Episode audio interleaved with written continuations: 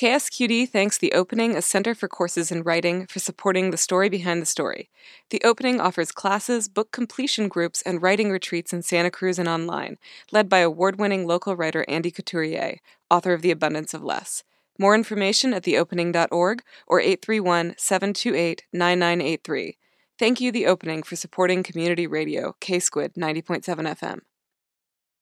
You're listening to K Squid, Santa Cruz 90.7 FM. Many voices, community radio. This is Story Behind the Story. I'm Clara Shirley Appel, and my guest today is Lilah Sturges. Lilah has worked in comics for the last decade, writing for a wide range of series and imprints. In the DC and Marvel universes, she's worked on Jack of Fables, Thor Season 1, House of Mystery, and more.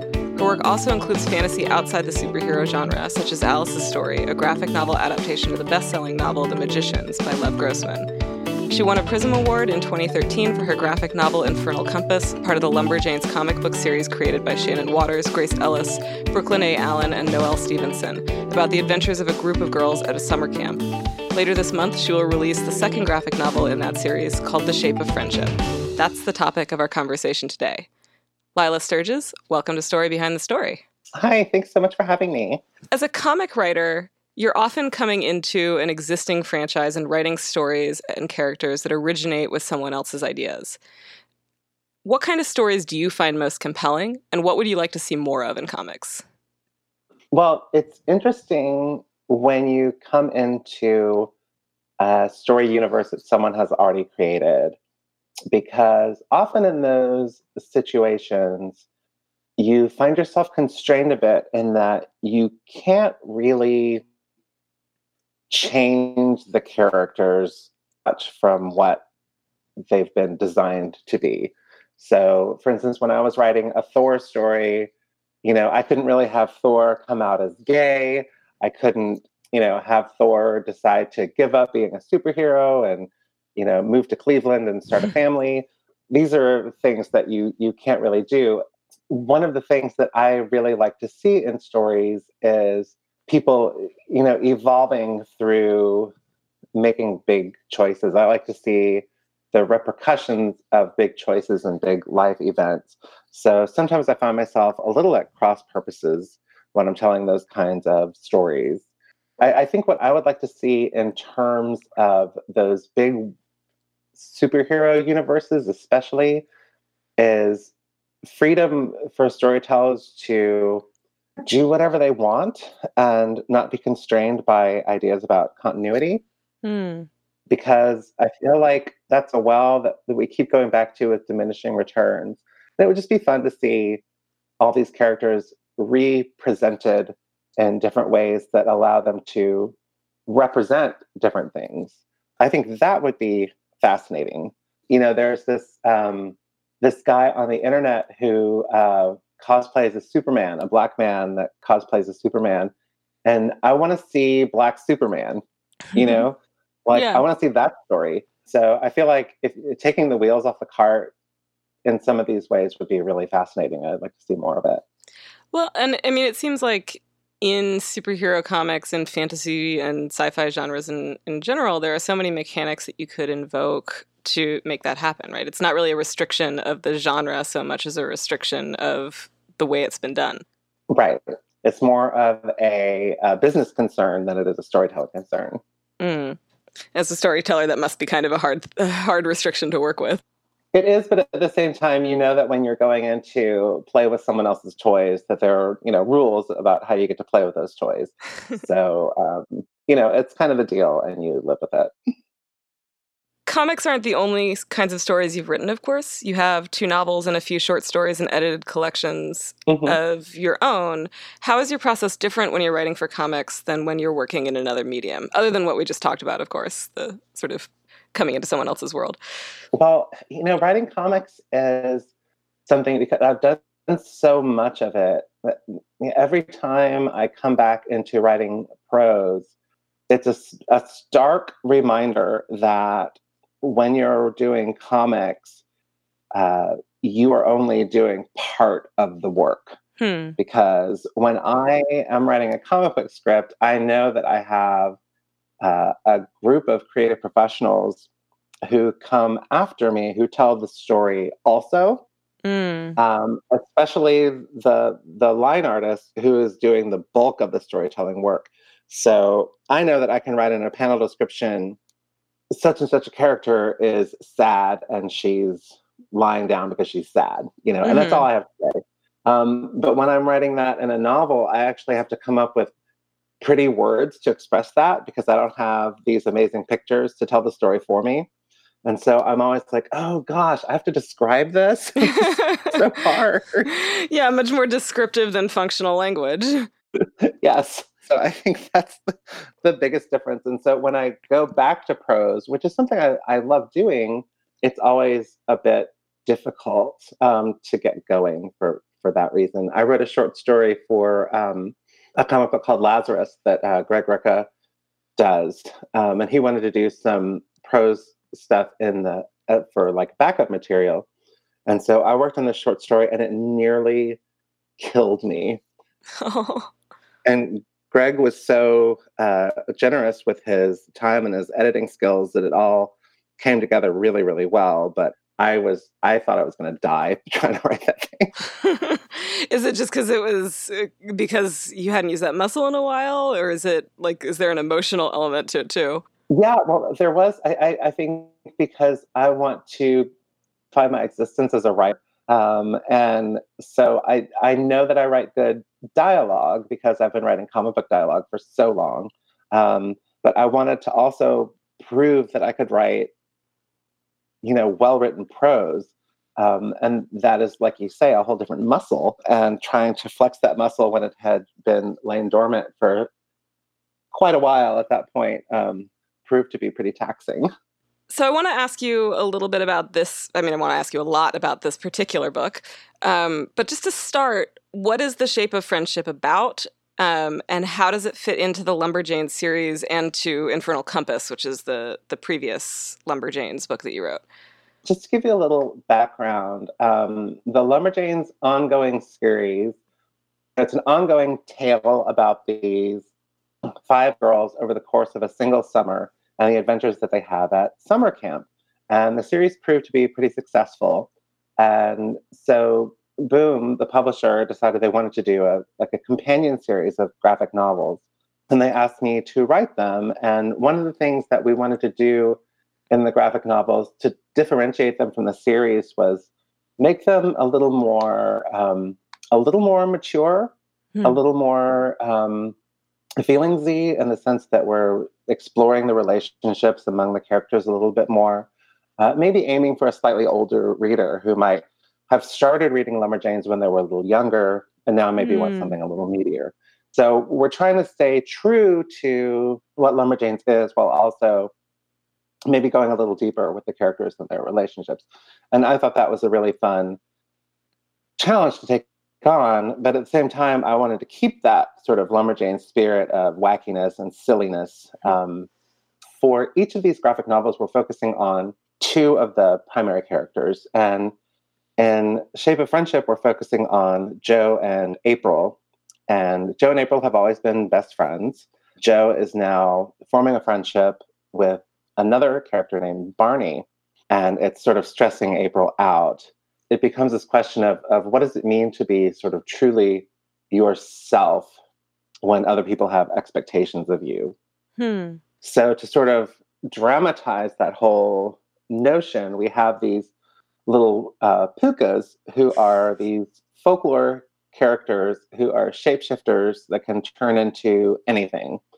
And the pukas are living in a very well decorated little cave that's an abandoned mine in the woods. And when the Lumberjanes go to visit them, they start telling them about the camp and how wonderful it is. The pukas decide that they want to see it for themselves because uh, they don't have anyone to take care of them and they would like to be they would like to live a different life.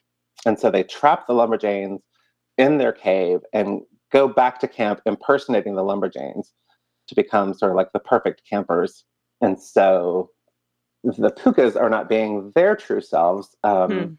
And so that's kind of how it all ties together. And then madness ensues, of course. One of the things I found interesting about the Pukas, once I sort of realized that there was that sort of layering of like different characters and different sort of groups of characters being or not being themselves, it made me more interested in the fact that they're they're not really individuated for most of the story. Mm-hmm. Right. And and part of I think what they they latch on to in the Lumberjanes is the fact that they are individuated, that like it's a group of characters, but they each have their sort of individual identities. Was that sort of an intentional layer and part of the story, or is it? It started because there, there was just like a funny joke that the that the Pukas are indistinguishable from each other, and their names are all they're all named Puka. Um, right. And it creates some confusion even among the Pukas when they can't figure out which Puka they're talking about when they're talking about. And so it kind of becomes yes, that that joke sort of grew into a um, sort of a, a metaphor for uh, identity or a an inability to have an identity. And the Pukas are definitely latching on to the Lumberjanes as a way to express an identity or to have an individual identity. So yes, definitely. You said that both of these center on relationships that are in the midst of some kind of change, right? So in the first one, it's uh, Mal and Molly's developing romantic relationship, and in this one, it's sort of the, Mhm. the evolution of April and Jo's friendship as they get older and as Jo comes into herself a little bit more. These relationships exist in the comic books themselves. Um, so, what are you trying to do differently as you're exploring them in more depth in this format? I think what we're trying to do is allow the characters to grow a little bit and grow up a little bit while still kind of keeping within the framework of the stories. So we know that you know these girls are going to get older and we don't want them to have to be little kids and I, I Mm. forever. And so I think there's this very special time in a person's life and it's in that middle school time when you're really there's this tension between childhood and oncoming adulthood and you're not sure where you stand so you start having all of these questions about well what does it mean to have real relationships with people who aren't in my family and what does it mean to be me in the way that i define myself as opposed to me in the context of how I've grown up and have been seen by the people around me. Um, and these are really important questions for young people.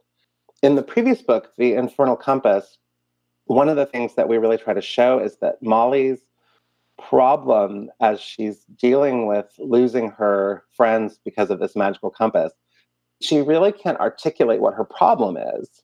And Mm. so, a lot of, I think, what we're trying to do in these Lumberjane stories is give kids the language to express these feelings that they have, that are very common feelings. These feelings of, um, I'm worried about how my friends are going to react to this relationship that I'm having. I'm worried about how my best friend is going to feel if I become friends with somebody else. Baseline, really important things for people that age but they speak to something larger about all human relationships. It's just more fundamental at that age. Well, and I think you sort of bring up an interesting point, which is one of the features I noticed about this book and about some of the other um, Lumberjane stuff that I looked at in preparation for this interview was the ways that there's sort of different levels of educational components built in. Mhm. So some of them, like this, are are just sort of woven into the fabric of the story, and you get like a little bow summation at the end um, to tell you what the lesson is, like in a lot of like uh, middle grade novels and things like that. Sure. But then there are these. There's a sort of more explicit side where you have um, the Pukas teaching a craft to Jen, the camp counselor, and like literally showing kids how to do a craft and be part of it. And then on the less explicit side, you have this this thing that's a feature of all of the Lumberjanes comics, where these are there are these like exclamations. They'll like shout something instead of "Holy smokes!" It'll be Jackie Joyner Kersee or things like that. And I'm curious how you see those elements coming together, and especially because you're also a mother yourself. Like, how, how do these fit into the world of um, education for kids this age? And how, yeah, how do you keep it like a fun and balanced experience as a writer? Well, just to start, the um, the the feminist exclamations are one of my absolute favorite parts. They're so great. They're so great, and um, our uh, amazing assistant editor Sophie keeps a spreadsheet of all of the exclamations so they're not repeated. I was wondering about that. yes, I, I, thought, well, oh, this would be good, and then I go to look at the spreadsheet, and someone else has already done it. Um, my favorite one that I came up with was Audre Lorde Have Mercy. Right, that was an Infernal Compass. Which is in Infernal Compass. Yeah. it's pretty good. I don't think I, have talked talked myself on that one. Um, anyway, but yes, the the idea is to do kind of a a, a shotgun approach where we primarily want the kids to come away having had fun, right? Mm-hmm. Um, like that's the the ideal. But we know that that kids who read Lumberjanes, especially, and kids in general, are smart, and so if we say, you know, Audre Lorde have mercy, they might go, well, who is Audre Lorde, right? And then they might Google Audre Lorde, and they might learn something. And so I, I, I think what we're trying to do is like present this sort of smorgasbord of ideas for kids, and then they can take what is appealing to them and use that to hopefully, you know, evaluate their life and what's going on around them. So you were a reader and a fan of this series before you started writing for it. How did elements like that land with you as an adult and and what in general made the series compelling to you? I mean, that to me was the absolute fun of it and the the fact that it's fun first mm. uh, was always a, a, big deal to me, and the fact that it's very clever fun in the sense that we're sort of like aiming a little over the kids' heads and assuming that the kids are going to reach up and grab what's being lobbed at them. Yeah. You know, and that was always the kind of thing. You know, I was the kind of kid who, when I was little, I was always reading above my age level, and I always wanted to know more than what was being fed to me. You know, I always thought, well, what's what's the next thing? What's beyond this? Um, tell me more. So I think the, those are the kids that Lumberjanes is really going for, and that's what I really love. Also, it's just it's fun. It's funny. it is. It's clever, and it can be really frenetic and silly. Um, and you've got a character like Ripley who is just funny just by virtue of existing. Um, there is no character that I've ever worked on that's more fun to write than Ripley, just because she can't not be funny, and that's a fantastic character to have access to. But you know, it's funny, you know, thinking about you know myself as a mom and and raising my two girls. Um, this is exactly the kind of book that I, I wish there had been more of um, when my girls were little, because they would have really latched onto it for all those reasons that I just expressed. And you know, when I meet kids, when I go and talk about the book, and I meet kids, you know, I'll see these girls who remind me so much of my daughters. You know, when I was in Los Angeles at this bookstore signing, I usually when I go, I give a little talk because I'm expecting to talk to like middle schoolers, um, and everyone in the audience of this event was like eight or nine years old. So I was like, well, they're not going to sit still for my presentation. so um, I just I brought them all up on stage with me, and we improvised a story about uh, dinosaurs, which was amazing, and we had so much fun. But what struck me was how smart these kids were, and how um, you know there was uh, one little girl in particular who knew more about lumberjanes than I did, and just the fact that she's able to connect with it on that level is so powerful. You know, those things that we connect with when we're that age always come to mean so much to us. And we you know i, I think about the things that that affected me um, when i was that age i was a very very young reader of the dune novels. Um, i read i read dune when i was nine um, oh wow that's and, really young. uh, yeah. And so uh, a lot of a lot of my thinking is sort of like colored to this day by uh, by the politics and ecology of Dune, which is a really weird thing to say, but it's kind of true. um, yeah, I, I, mean, I think you're really right that the the books we love as little kids really stick with us, and I think you know, you ask anyone what was your favorite book as a kid, and it doesn't matter if they're 15 or 50, they're gonna remember and they can Mhm. probably talk your ear off about it. One of the things that you mentioned was, you know, uh, both before and then when you were just talking about Ripley now, was that these characters have these very strong voices of their own, um, and that Mhm. coming in midstream, right? Like you're sort of adapting to their voice. But I imagine there's a balance there as a storyteller about like bringing your what's unique about you into this world and its existing rules. So how do you do that and how do you balance that?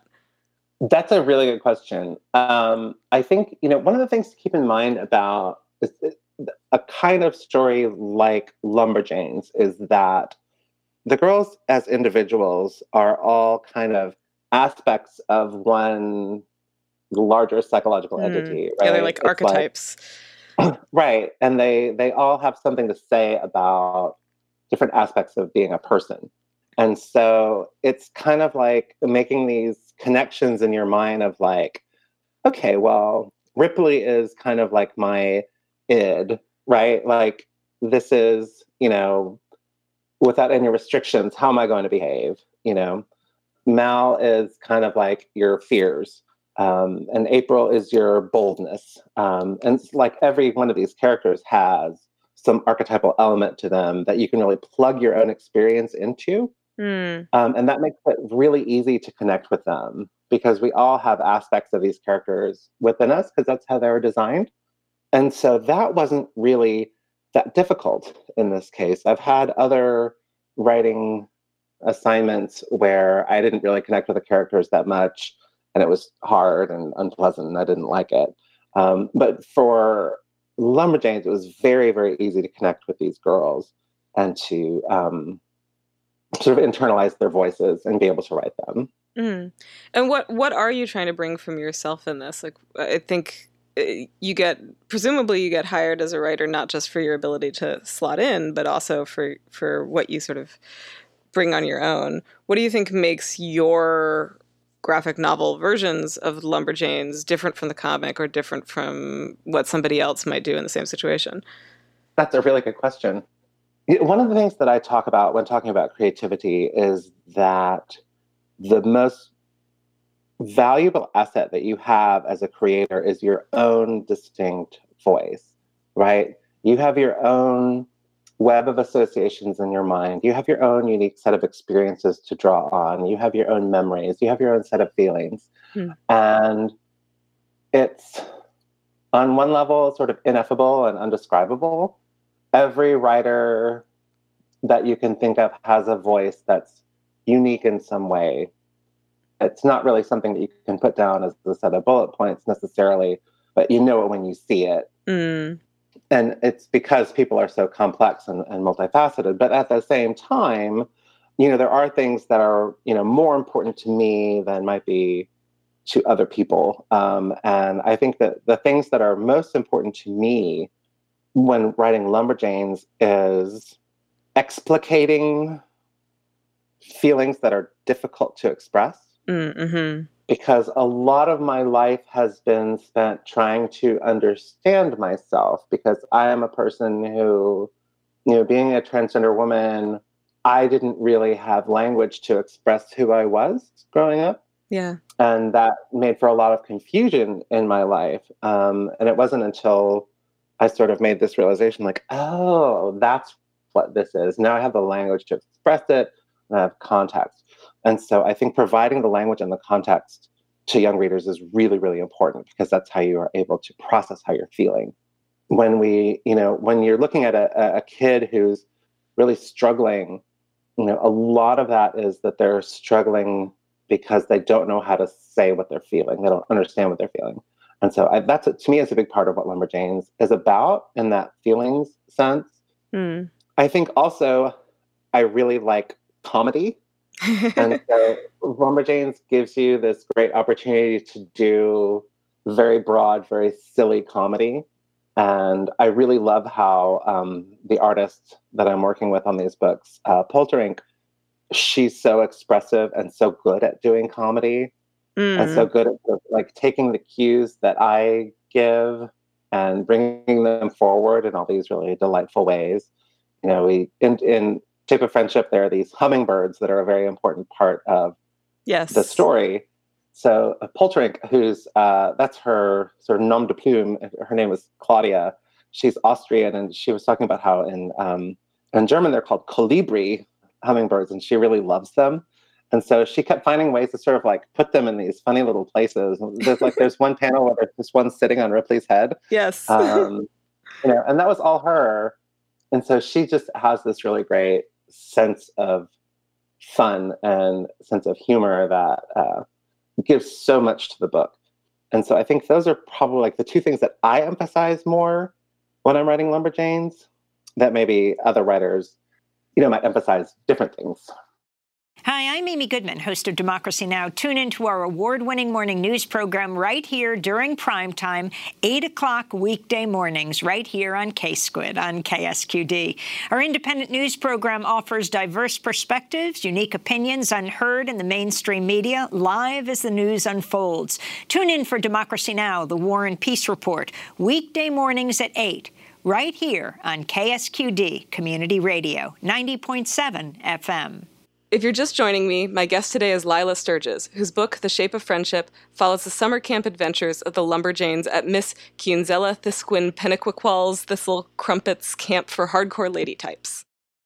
One thing I found interesting about Lumberjanes, in contrast to some of the other projects of yours that I've read, like the sort of Magician's Alice story, is that the story is told exclusively on the writing side through dialogue. There aren't this the the kind of mm-hmm. like meanwhile um, or sort of right. other narration bits at the top to move the story along. It's just the dialogue. Is that a conscious choice? Is that a, a thing that's sort of endemic to Lumberjanes as a whole? Were you going for a particular effect? It definitely is something that Lumberjanes does. Um, so we don't get narrative captions in Lumberjanes. That's not something we do and I think that is, you know, there's a couple of reasons for that. Um, one, Lumberjanes is a lot more about action. It's a, it's about taking what's internal and rendering it as the mm. external. It's about dramatizing what's internal, and so we don't want to just narrate internal things in Lumberjanes because that's not the project, right? In a book like Alice's story, it's very much about what the character Alice is thinking and feeling as these events are happening. And especially because in that case, Alice's story is a response to the novel The Magicians. So it's right. sort of it's retelling the story of the magicians, but from another character's point of view. And so I really wanted to dig deep into what that specific character was thinking and feeling. And so it's it's really more about what are your goals with the story? What are you trying to highlight or emphasize? Yeah. So there's a vibe in this book and in the series as a, as a whole of sort of teaching by example, which we talked about in terms of the like vocal giving kids the language to vocalize their feelings. But there's also right characters make mistakes, but they pretty much always act with good intentions and they they learn from their mistakes and from each other. And I think that impacts the way that you can express conflict and drama. It's the the drama and conflict. Yeah, I think it impacts the way that you can express conflict and drama. And I'm interested to hear what you, as a storyteller, how you approach that and how you think about the sort of different strategies for for dramatizing and carrying a story along and and dealing with those sort of character conflicts. Sure, that's a very good question because you know the meat of drama is conflict, right? And so when we're working on a story or trying to come up with an idea for a story, like the, one of the first things we start thinking about is, what I start thinking about is like, what is the primary conflict here? Within the Lumberjanes, there's kind of this rule when we're talking about Lumberjane stories, um, and they're created very collaboratively mm-hmm. um, with the, the editorial staff at Boom and with Shannon Watters, who's sort of the the overseer um, of the Lumberjanes sort of franchise uh, to make sure that stories that are told in the Lumberjanes sort of meet the criteria of what makes Lumberjanes Lumberjanes. And one of the things is, is that the characters can't really be in direct conflict with each other, hmm. the Lumberjanes themselves, um, because their friendship is their defining characteristic, right? Um, and they so they can't act against the nature of that friendship. So then you might think, well, how do you tell a story with these characters, right? because they, they can't be in conflict with each other. Well, they can. Um, what they can't do is they can't fight with each other, but there's all sorts of underlying concerns and confusions and insecurities that we have amongst our peers that are really fruitful ways of getting at conflict. And then our primary conflicts within the terms of the story are the weird monsters and cryptids and things that are out in the forest. Although, in most of the situations that we find in Lumberjanes, none of them are really malicious either. They're just misunderstood. and so I think that speaks to an, sort of an overall ethos of Lumberjanes that nobody is really bad. Everyone that we're having conflict with is either being misunderstood or has a misunderstanding or has a problem that we don't understand. And I think for the context of the middle school reader, this is everybody that we're interacting with in our lives, right? You know, every other kid. The kids we go to school with aren't evil. Right. We are just looking at them in ways that mm, lend malice to what they're doing, or they don't understand us. You know, it's it's always a lack of communication and understanding, not malice. Yeah. Well, I think, you know, for adults too, right? Like a lot of a lot of our interpersonal conflict does come from maybe making assumptions about how how someone else is what someone else's intentions are or yeah, that.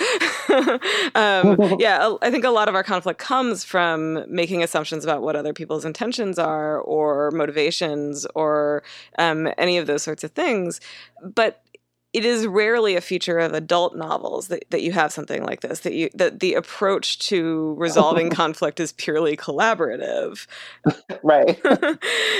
And i think um, in the shape of friendship right the the sort of the central conflict between the main characters putting the pukas aside for just a moment um, as cute as they are is april is insecure about um, her changing friendship with jo and yet she's not acknowledging that to to anyone, mm. including herself. And I thought it was so interesting drawing that kind of conflict out over the course of the story. It seems to me so challenging. Did you find it difficult, or was it like what techniques do you use as you're trying to draw this out? For me, again, it goes back to it's an exploration of feelings that presents itself in trying to find the language, the concepts that match the feelings. And yeah. so I think what we see April doing over the course of the story is trying to find a voice for the feelings that she's having. Because at first she's denying them, mm-hmm. right? Next, she's uh, she's wildly overcompensating. Yes. By you know acting as though her friendship with Jo is over, uh, and that uh, you know she's literally giving Barney a list of things to do for Jo for when she's not around, and uh, because she's only able to see these black and white scenarios, and so as the story progresses, she is able to start to sort of see like, you know, this is not a black and white situation. Jo can be friends with more than one person. Jo has needs that are apart from April's needs. And we start to unpack these feelings and express them with words. Then April is finally able to get on board and say, okay, I understand this now. This isn't a threat to me. Hmm. And so that's the process that we're trying to show over the course of the story. So, if you don't mind my switching tacks a little, one of the striking features about Lumberjanes that I think works well, in part because of because it's in this world where the friendship really is the focus in a lot of ways is the way that it normalizes queerness. There are several mm-hmm. LGBTQ characters, each with a different sort of queer identity, and their queer identities are mentioned explicitly. They're part of the background too, but the focus is on the adventures everyone is having in their friendship. Why is that important to you, and how do you achieve that balance between making it clear that queerness exists in this world and not making that into the sort of making that take center stage and take away from the rest of what the characters are. That's important. That's something that is really inherent to the series. In a lot of ways, it's a very queer series. It is, you know, queering children's fiction in a very specific way, which is that it is denying the existence of heteronormativity, cisnormativity. Hmm. Um, it's sort of saying that these things are not operative in this world and they are not relevant to the stories that we're telling. So we have Jo, who is a trans girl. We have Barney, who is a non-binary person. We have um, Mal and Molly, who are both, uh, you know, queer girls, and their existence as queer is presented as status quo, right? It's not presented yeah. as something that is at odds with the world in which they're living. And that is the most important aspect of it, because what we want to present to readers is a world in which these things are completely normal. They should be. That just comes out of simple respect for these identities uh, because so many of the people that work on Lumberjanes are queer themselves. Hmm. Um, I think the vast majority, probably. and so this is something that that resonates really deeply with with the folks who work on the series, and it, it resonates deeply for me, you know, personally, you know, because I think about, you know, the way that Jo, in particular, as a trans girl, that her story is handled in this very beautiful way and it's told in this metaphor of which camp she belonged to or doesn't belong to that she she started out at the boys camp and then she realized she'd be happier at the girls camp mm. and that's how they explain jo's transness in this very concrete way you know and the thing that i always think about when people ask me about this aspect of lumberjanes is how how much of a difference it would have made in my life if I could have read something like that when I was 12. Mm. Um, and I often will start to cry when I talk about this because it's so powerful. Um, this normalization of queer identities, this depiction of queer identities, the representation of queer identities, it doesn't just legitimize them, but it also informs the reader that this is a, a valid way to be. Yeah. Right for me as a trans person, like I didn't know what being trans was. I didn't know that that was a thing. And so it was impossible for me to understand who I was. And so a book like that would have radically changed my understanding of myself um, and allowed me to process my ex- experience in very different ways. I loved what you said about the the way that Jo's storyline as uh, as a trans girl is handled in the comics about she's at she's trying to decide between the boys camp and the girls camp. Because it, it, does that same thing you were talking about right? Like it, it gives kids the language to think about and talk about their experiences but it's done within the context of this of this adventure and also a very normal experience of like going to summer camp. Yeah exactly. Exactly that's I think what the real hallmark of Lumberjanes is making those things really concrete.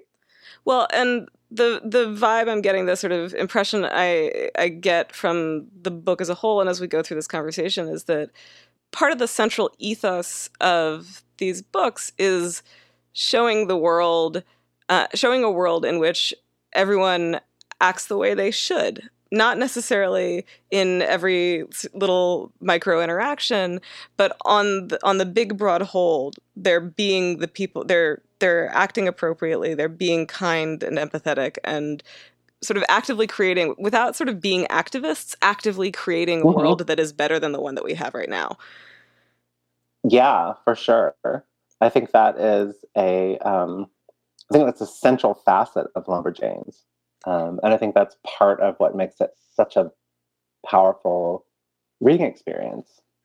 I think we're seeing more of that in general in literature and I mean in other types of storytelling too right now more of more examples of here's the world as it could be. Mm-hmm. one of the things you you occasionally you'll occasionally see in terms of criticism of that is, oh well, it's it's not realistic. How do you respond to that critique? I mean, who cares, right? Like, um, it was never meant to be, you know, naturalism, right? This is not uh, the red badge of courage. This is uh, lumberjanes. So, I mean, we're we're dealing in ideals here. We're yeah. talking about, we're explicitly talking about the world that we would like to see rather than the world as it is. Um, and so, who cares if it's not what the real world is? It's not. It's fantasy. That's what the that's what fantasy is. Fantasy is um, imagining a world that feels better than the world we live in, right? Yeah, and it's always funny to me when you hear people lob these critiques um, at like superhero comics when they suddenly introduce a non-white character or um, a queer character mm-hmm. or something else because it's like okay so you're you can suspend disbelief around superpowers right. but not around this particular way that the world could be different right and I, I think there was kind of that that whole you know defense of you know uh, uh, white supremacy and sexual assault and the game of thrones mm. sort of universe where it's like, well, that's how it was in the 14th century. It's like there weren't dragons in the 14th century, dude. Like that was unnecessary. You know, like these weren't necessary aspects for creating a fantasy. And whether they're legitimate aspects for the type of story you're telling is the whole other question, but they're not necessitated. And I think that's the important question is like, we don't have to have this if we don't want to. KSQD thanks The Opening, a center for courses in writing, for supporting the story behind the story. The Opening offers classes, book completion groups, and writing retreats in Santa Cruz and online, led by award winning local writer Andy Couturier, author of The Abundance of Less. More information at theopening.org or 831 728 9983. Thank you, The Opening, for supporting community radio, K Squid 90.7 FM.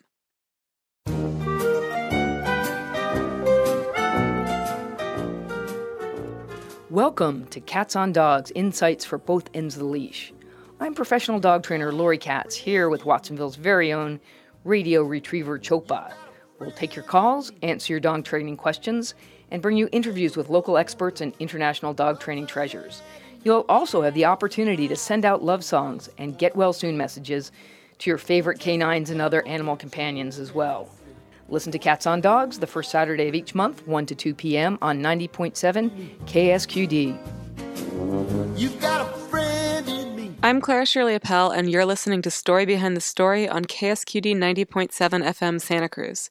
If you're just joining me, my guest today is Lilah Sturges. Lumberjanes takes place at a summer camp. Um, can you say the name of the summer camp, first of all? Because I have a great deal of difficulty pronouncing it. I cannot. And the fact that I can never remember the name of it is sort of like there's a joke about that where Ripley tries to say the name oh, yeah. of the camp to the pukas and fails miserably. and um, I could not tell you to save my life what the name of the camp is. I'm going to try to say it based on what I found on Wikipedia. It is worth noting, I'll, I'll spell this out um, on the blog post on the website at some point. It is not spelled in any way that like reflects normish, normal English spelling. Um, so it's, I think, Miss Qiunzella Thiskwin Penniquiqul Thistle Crumpets Camp for Hardcore Lady Types. That sounds right. okay. Um, do you have experiences from your youth in summer camp? Or do your kids go to summer camp? Oh, my uh, my summer camp experience was a complete nightmare, and I don't, oh. don't want to talk about it. That's fine. absolutely terrible. Um, I, I know kids who had a great experience at summer camp. I was not one of them. Um, we'll say no more about that. I, I, I think one of the things that's really interesting about the name of the camp you know, when you read so, some of the surrounding matter of Lumberjanes, it's very interesting because very clearly the camp was at one time called Miss Whatever's Camp for Girls. And that has been edited out right. literally on the sign and changed from girls to hardcore lady types, uh, which is very important because not everybody at the Lumberjanes camp necessarily identifies as a girl, Mm-hmm. Including Barney, who is non binary, right? But who is a Lumberjane. And there's also a very interesting to me and, and a very like a statement of purpose in the the first few issues you know they have this um, like lumberjane's creed and it talks about you know what it means to be a lumberjane and then there is crossed out a line or two and there's a little note that says and then there's some words about god or something Hmm. and so it is expressly denying the influence of religion Hmm. in Lumberjanes. So it's saying like we are taking this institution, right, and we are amending it for our own purposes. Um, Mm. you know, and I, I talk about you know queering as a verb a lot, especially when it comes to Lumberjanes. But one of the things they're doing is like explicitly and overtly queering what a girls' summer camp is Yeah, yeah. and saying, um, well, no, we're not allowing normativity to enter into this experience. And so we're explicitly denying it. We're explicitly editing it for our purposes. And I think there's something really clever about that. And I've never asked Shannon about that.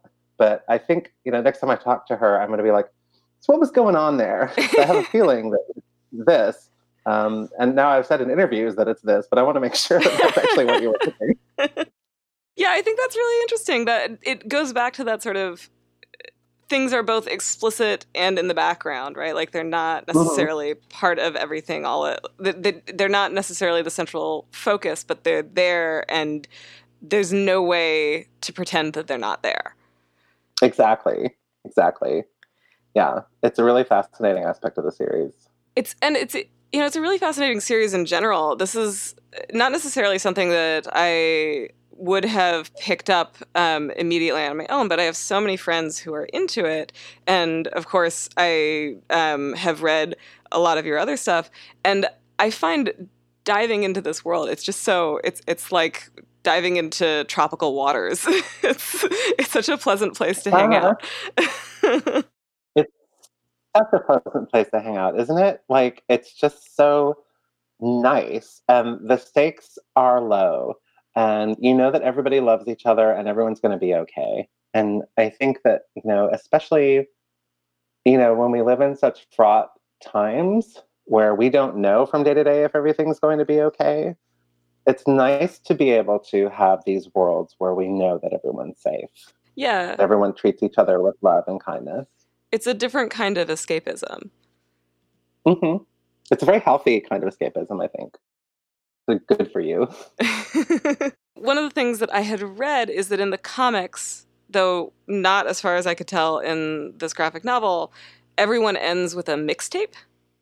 hmm Can you tell me about that? I don't know about the mixtapes because I don't have a mixtape, so that is not um, something I did. If you were making a soundtrack for The Shape of Friendship, what would be on it? Oh my gosh. Um, I don't know. I would have to email you later. my my taste in music is so basic. it's almost embarrassing to admit.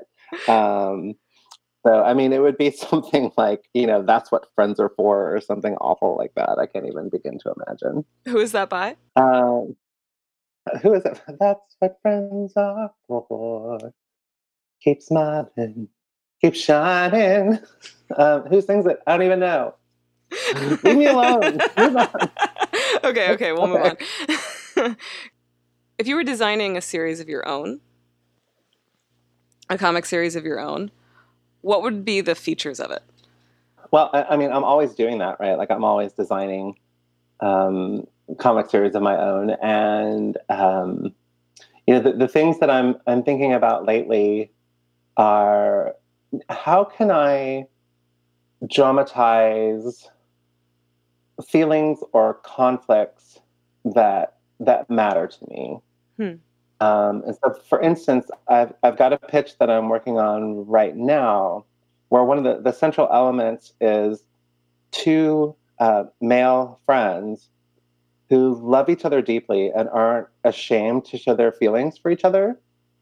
And because I see so much and have experienced so much in my own past of you know the destructive nature of toxic masculinity and how it prevents boys and men mm. from loving each other you know when when i transitioned socially and you know began to be accepted in in women's spaces you know one of the things that really struck me um, and it was what i had hoped for is the the the depth and closeness that women can feel toward each other. Mm. Women are allowed to feel towards each other in our culture, right? Women can hug. Women can say, "I love you." Um, we can share deep, deep, deep, deep feelings, and it's okay. And all these things are sort of like thumbs up from society, right? Boys don't have access to that, and so um, I wanted to create a space, a storytelling space to sort of like examine what if we had, what if we lived in a place where boys could love each other as friends the same way girls can? Mm. And what does that look like? And so I sort of devised a whole world around that concept um, with these two boys at the center of it. There's, uh, it's kind of like this Western with like wild robots and stuff. like that's the the overt plot is all the robots, um, but the focus of it is, these two boys. And so I, I think that for me, that I want to tell stories going forward is I especially want to, um, you know, my, my primary focus is and always will be writing stories that represent um, and depict LGBTQ youth, right? Because that's sort of my particular mission as a writer. And so I want to center those people and tell or retell stories that center them. But really, it's it you know it's anything that sort of like catches my attention and and where I think this is something that needs to be represented better.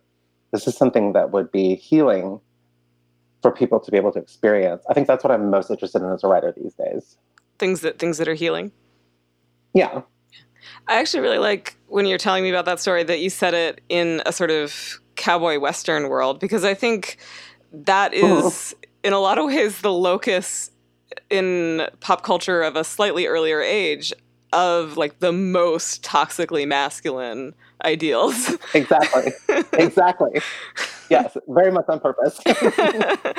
um, what what is that called? Is it out? Is it available? It's not out. It's not. Um, it hasn't been um, bought or anything, so I can't really talk about it any okay. more than that. It's just sort of the vague, but that's the basic idea. Yeah.